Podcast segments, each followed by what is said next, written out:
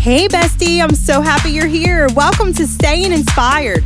I'm your hype woman and host, Amanda Yoa, and my jam is inspiring the glass ceiling breakers, the bold move makers, the best life living women in the making. This is the hottest place for empowerment, real conversation, inspiration, humor, and tools for you to up level your life and make some bold moves in that main character energy. So now that you're here, grab some snacks, sit back, and let's get into it. Hey, besties, welcome back to another episode of Staying Inspired with your host and hype woman, Amanda Yoa. Today, I have Katie Fasciano. Katie, you're a mom, author, and trained level four Seimei practitioner. Katie's training took place in America and Japan Holy crap, that's amazing. Um, Katie keeps her herself very involved with the AMA community as a teacher and mentor, which is amazing. Um, and you also have your private practice, AMA Healing, located in Westwood, New Jersey. So, Katie, welcome to the show, my friend. It's it's uh, wonderful to have you here. Oh, thank you so much. I'm so excited to be on your show. Thank you. So I want to dive in because, you know, today I want to, I want to chat about leaving a legacy and carrying on a legacy. You know, like what exactly, what is a legacy to you? What do you feel is a legacy? Ah, well, I mean, I feel like it's a way to capture someone um, that's so dear and important in your life in in a way that could be eternal. I mean, my book is a wonderful example of capturing the spirit, the story, the journey of my daughter, um, who was just the most special. It was a hard time, but a special time. And for it to be captured in a book now, um, which, you know, a couple of years ago, I would have said, book? Are you kidding me? That's impossible. me writing a book, but thankfully, you know, I had a lot of wonderful people around me helping me move in the right direction and and you know, just a couple weeks ago published my first book. Um, and now this is this is something that like I, I pledged I'll always continue Elizabeth's legacy with me telling others. But now this book can speak for me beyond my time here on the planet, which is just incredible to me. Yeah. And I, I have to say, the book is, let me just grab it right here in case you guys can't see it. It's Never Give Up Hope, the little girl who changed the world. So this is all about your daughter.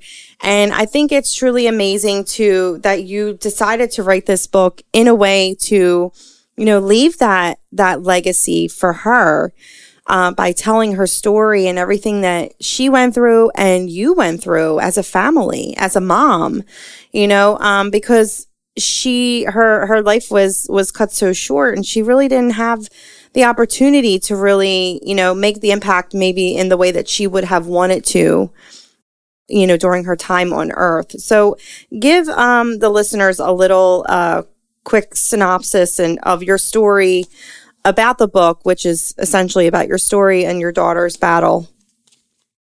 So, Elizabeth, she was born totally healthy, totally normal.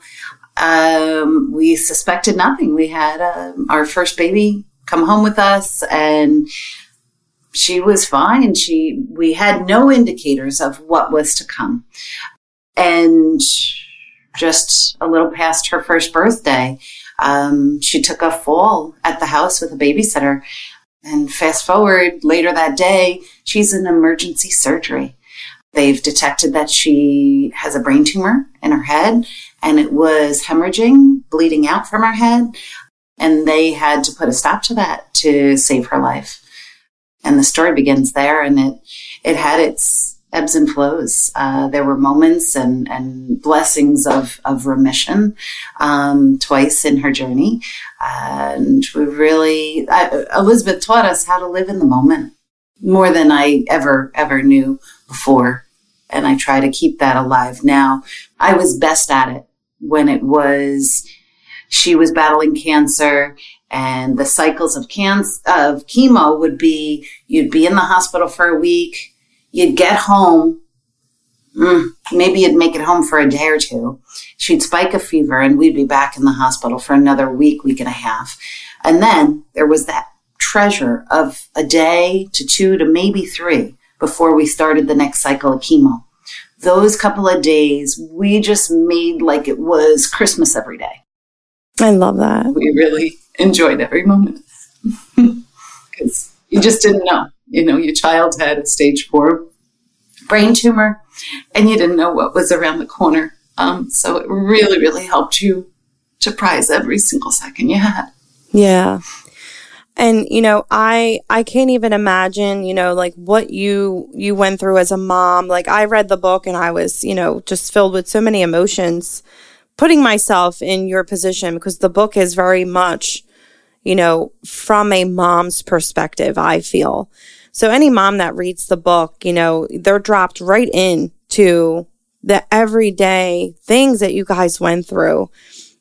The appointments, the chemo appointments, the, you know, like you were saying, the holidays, you know, just trying to get so much in, knowing that time was really not on your side, you know, and through all that, I, I thought to myself as I, you know, didn't get to the part where you started talking about Seimei, but I thought to myself, you know, how does one cope with something like that? I wouldn't even, you know, know where to begin. So, you know, tell us a little bit about Seimei and how you found that. Well, explain for everybody what really Seimei is and then how you found that along your journey during, you know, everything you were going through with your daughter.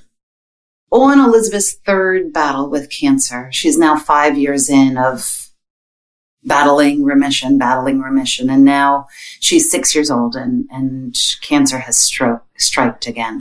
And we know that things are less and less promising with each battle. And it brought my thought to the fact that isn't there something else that could be done to complement the traditional medicine? We always believed in the doctors and what the doctors guided us to do, but we wanted to just find something that could support her, help her. And luckily I had a friend that her son was going to the same therapy center that Elizabeth was. And I knew that mom was doing holistic things for her son. So I asked my girlfriend, I said, What are you doing now for your son? And she said, Oh, I do this thing called Seimei. They have an open night tonight. You could come and check it out. I said, Yeah, I'm there. what? Seven o'clock? Okay. I am there. Like, and, um, ended up, uh, Elizabeth's dad was working that night. So I showed up there not just with my Elizabeth at six years old, but also my Mary was three and Anna was seven months old.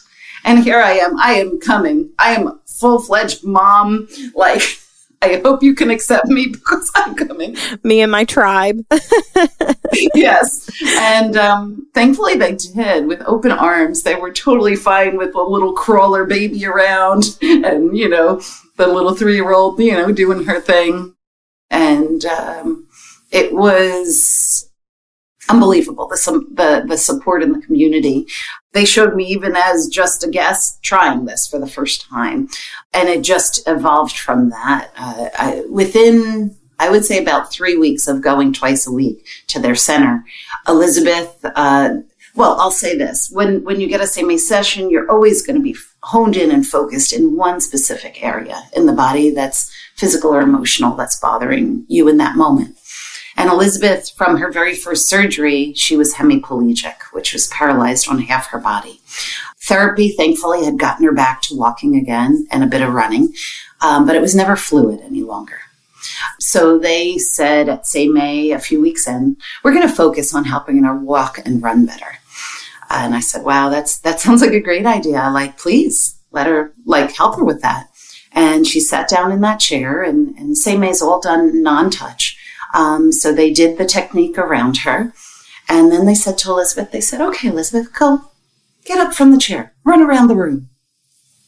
And I instantly had tears of joy because it was the most beautiful she'd ever walked or run in her entire life. And I was like, oh my gosh, to see such a difference from when she was walking in there to running with such glee and such joy and, and uh, yeah, uh, it was it was it was the moment that I said, I don't want to just come here twice a week, every week to help her. I want to have this for my own self so that I can work on her every single minute of every single day whenever I can.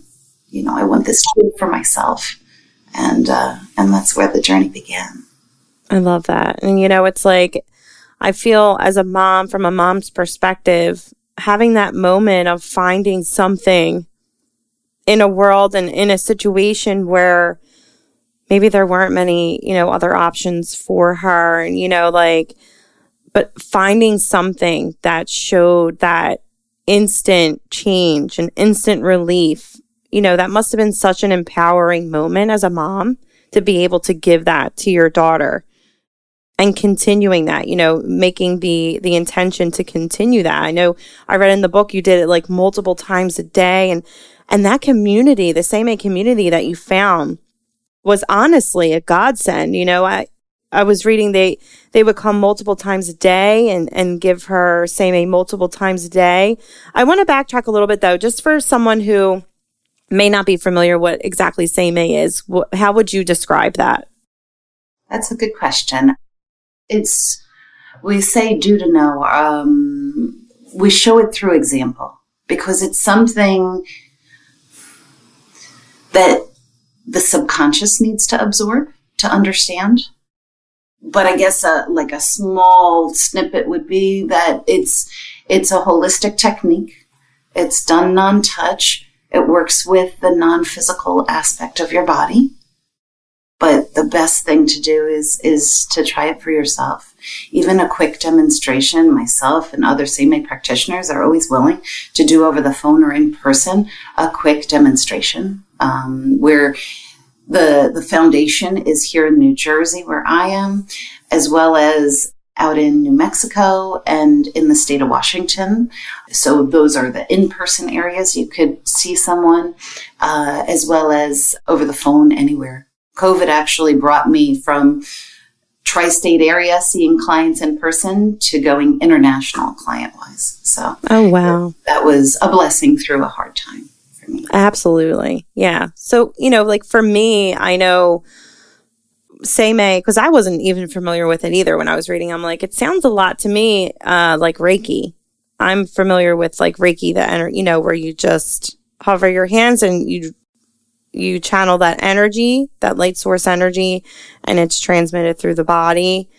Um, so it to me, it sounded very similar to how Reiki works. You know, working with the energy of the body and and, you know, it may sound woo to some. If you're listening to this, you're like, this is, I mean, reading this story, it's, and, and reading other people's stories too with, you know, holistic healing.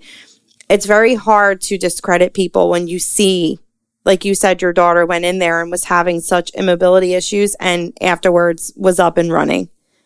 So it's hard to discredit when you see, you know, like energy is real people. So if you're not down with the woo, you know, and if it's not for you, it's not for you. But, you know, it's a real thing. Energy is real. We are, we are spiritual beings having a human experience. But at the end of the day, we are spiritual beings made of energy. That was what I took away from that. You know, like Reiki was, it, was very similar to Seimei. And I, would like to just clarify a little because uh, we say Reiki is more like a distant cousin rather than very similar. The Seimei is a Japanese word. It, it translates to vital force. And I think we we generalize. Uh, I say myself included. We say energy, but there is differences between energy and vital force. With Seimei, it has no boundaries time, space, or mass energy. So that's how it can work halfway across the world. I've had clients in Australia, in Indonesia, other different European countries, and it, you know, within seconds, it can make a difference to someone. Um, so it doesn't, it's not time bound. Like I didn't have to get on a plane and fly there and do it in person for them. And, uh, I'm sorry that I guess, oh, the other part you said, the channeling. That's a very different thing from Seimei. Seimei, you don't channel in. Seimei is already within you. And everyone has a Seimei. So everyone has vital force. Everyone has a seimei. The only difference from me as a practitioner to someone that's not is they haven't gone through a ceremony to get their seimei in motion. But once you go through that ceremony and your Seimei is in motion, you have that forever now. So, and it's within you. And, and as I work on others, I can temporarily help move their own Seimei for them in that session time. And that helps them for a few days following that. Oh, I love that. So there are differences. Okay. Awesome. All right, let me see where I wanted to take this. So, you know, you you were doing the Seimei, you found the amazing community. I think it's important, you know, in those times of when you're going through a hard time, I'm all about community and building community for whatever it is that you want to do. But what I think what touched me the most, and I, I know I already mentioned this, was having that community, how quickly they were to just be there and wrap their arms around you and be so attentive to Elizabeth and, you know, her journey that she was on. I mean, they were there like multiple times a week at your house at some point, right? Oh, I, I, well, some was long distance, but there were there were three individuals that dedicated every single day, every single day, never missed every single day. They would work on her, including holidays. I was so surprised, and and including actually, you know, if Elizabeth was having trouble in an overnight, I had a few people that they would keep their phones by their beds. And if there was any issue, call them. And I called them a few times and they would get up out of bed and start instantly working on her. Uh, it was like, wow. Like, I, I, I am forever grateful for this community and I, I do pay forward all the wonderful things. I was going to say, you know, you you decided to, you know, and bringing it back to creating a legacy, you know, now I I feel like your mission is really sharing Elizabeth's story, but not only that, you know, paying for what was given to you and being this incredible mentor and practitioner to other people and now wrapping your arms around people who, you know, are needing the same type of support um, and healing, you know. So to me, that's an amazing way to carry on a legacy. And I want to talk about that a little bit because I, you know, I feel like sometimes we have a choice, right? No matter what it is. You know, um, one of my best friends went through a very hard time, lost her son's father, and he's 18 years, he'll be 18 years old, uh, this week. And, you know, she's, having this moment where you know her she lost her son's father when she was one year he was uh her son was one years old and now he's 18 he's like a grown man and she's like i'm just going through it. And i said you know what? Take the time to really relish in what you've done. You've raised an amazing human. That was a choice. You didn't have to do that. And just like you know your situation there are many routes that you could have taken in a way of coping with grief and handling your own healing. And you chose to do such an amazing thing. And to me, that is the example of carrying on a legacy for somebody that's not here to do so for themselves. I really enjoy telling about Elizabeth. I really enjoy sharing her journey and, you know, writing this book. I'm, I, am i am so happy that in her short life, she did touch thousands of people, many more, you know, impacted than, let's say, what my life was doing up until then. And with this book, I, I can't wait, you know, tens of thousands, hundreds of thousands. Who knows? The sky's the limit now with this book. You know, people can share and, and tell others, and those people can tell others. And, uh, I can't wait for more and more of the world to know about Elizabeth. It's, it's, her her struggles were hard but with each and every person that her story can inspire will allow it to be just a little more okay for that suffering. Not not that it ever will be okay that she suffered but it's going to give some purpose to that suffering. Yeah. And giving the opportunity for other people who may be going through a similar thing to not feel stuck in that suffering in those moments of suffering, knowing that, you know, you gave your story of Elizabeth, but you also gave a tool that you now utilize throughout your life and pass on to other people and help them.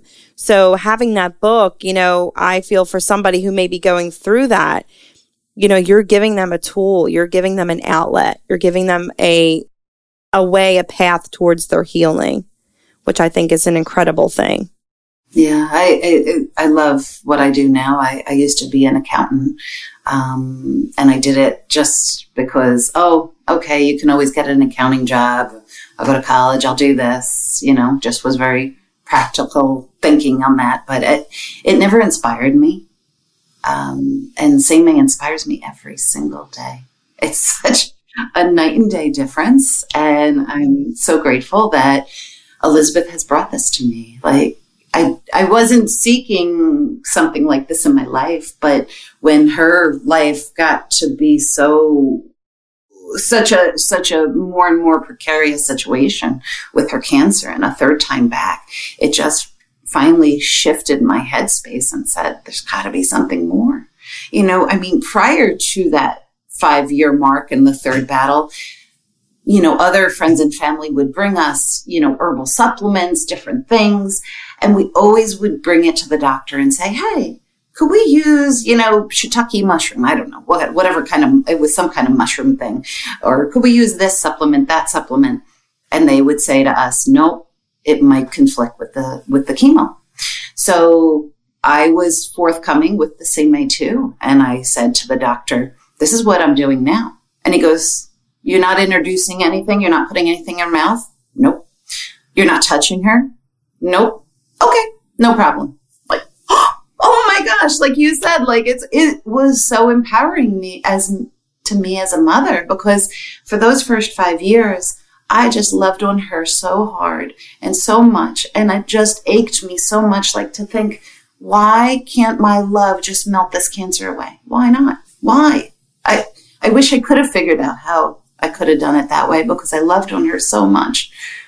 But it wasn't shifting things. And when Seimei came into the picture, Seimei shifted a lot of things. And I and I really wish that I could have found it five years earlier. Because I feel like Elizabeth would be next to me now telling her own story herself if I found it sooner. And and that's yet another gift that if if people read you know, when people read this book, they can see that that might be something that, you know, God forbid something happens in their world. They could tell somebody else, or maybe they'll need it themselves, and hopefully they find it sooner than I did. And it's make all the difference. So beautiful. And, you know, for me, it's what I think is most important about, you know, creating legacy is when that person is no longer here, you know, in the physical sense, they still are because you are choosing, you made that choice to continue to carry on their story and a way of touching the lives of others that may be going through that similar story with that healing piece, which is such a beautiful thing. And she will always live on through you and what you do. And that's a beautiful thing. Yes. And now through the book, too, will be even longer lasting than my own life on this planet. So I'm I'm grateful that I was able to get past my own get ups of I can't write a book. What are you talking about? was it yeah, I wanted to ask like so how was that whole process? I imagine it had to be difficult. I said I was an accountant. Numbers were always my thing. So when when it came to SATs back in the day and it was math and science, math I did much better on uh, math and science, math and English. Um, I did much better on math and English not as well. So I, you know, I always had this perspective. How could I write a book? Like, I don't, I, I didn't, you know, I guess I didn't have that courage for quite a long time to do it because I had people hearing Elizabeth's story in these years since she's gone and saying, you've got to write a book. And I'm like, yeah, no, not me. That's not me. Maybe somebody else down there could write a book. but um, thankfully, I mean, that you know, it, it wasn't just myself. It's friends and families with encouragement um, and love that helped me to build me up, boost me up. And then uh, you know, I was practical. I, I had a coach that helped me through the beginning part to help pull that story from me and put on paper. And I had another coach that helped me because I've never published a book. How do you do all these things and contact all the, you know, and upload and put in the right format? And oh my gosh, there's so much. I, I hardly remember all the things we went jump loop hoops and things we jumped through to to make that book a reality. And I think, you know, most of all, I think the number one person who probably helped you as well is Elizabeth, you know, like encouraging you. Yes. Yeah. Oh, I do. I, she sends me so many signs. Um, I know she's, she's got to be super excited that this book is here now. She's, she loved to be, um, up on stage in front of people. Um, so, you know, here she is. She's back on stage again. She's got her own book and so much of the more, so much more of the world is going to get to know her now. I feel very, very blessed that, that it all came together. It was, you know, and yes, I think she, uh, she must have put the right people in my life. And yes, I, I see signs even, even in the people that are in my life and, and even in the coaches that I picked. Um, there were certain synchronicities that just, it was like, okay, now's the time. This is the person. These are the reasons, you know, and it's, it's wonderful to see that and be able to, uh, recognize those things in life. Absolutely. So here is the book once again for anybody who did not catch it. Never Give Up Hope The Little Girl Who Changed the World. Such a beautiful, I love the the picture as well. Why did you pick that? She here, while she was here, her seven and a half years, um, one of the things she, she loved Halloween. That was her favorite favorite holiday. She was always talking about the whole year what she wanted to be, but she'd change it 12 different times over again. So don't go and get a costume like right after Halloween as she's planning because you're going to be changing that idea. but, um, but then in between there, she'd be dressing up with like, you know, one of the pictures in the book is like she's got a blanket wrapped around her and like, you know, like just a hat on, like just crazy stuff. But she just she just loved it. Um, and and uh, another thing is um, she loved her superhero cape, and she'd be she'd be like da da da da, and you know like uh, she she'd come into the room. She's like, "Time to save the day again." and she really did. She did save people's days. And she still is. Well, before we go, Katie, I always ask every single one of my guests, how do you stay inspired? How do I stay inspired? Um, by giving back. By giving back. And that's, I do it quite a bit with Seimei, but I do it in other aspects of my life too. And I, I speak to it in the book, you know, with, uh, there were other individuals from my church that came and, and helped almost on a daily basis. And, um, and so I went and, you know, got more involved in my church to give back in that form as well.